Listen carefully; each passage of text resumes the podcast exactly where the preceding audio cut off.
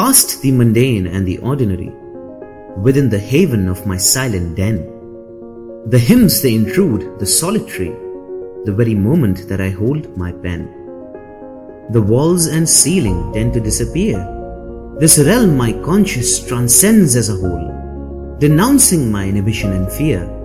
The indelible ink doth pour my soul. The pen subdues my spirit and my hand, with strokes inadvertent yet definite. I see woods, the falls, the sea, and the sand within this world of mine that's infinite. Still, this pen and soul shall someday die, but the words that they etched shall never lie.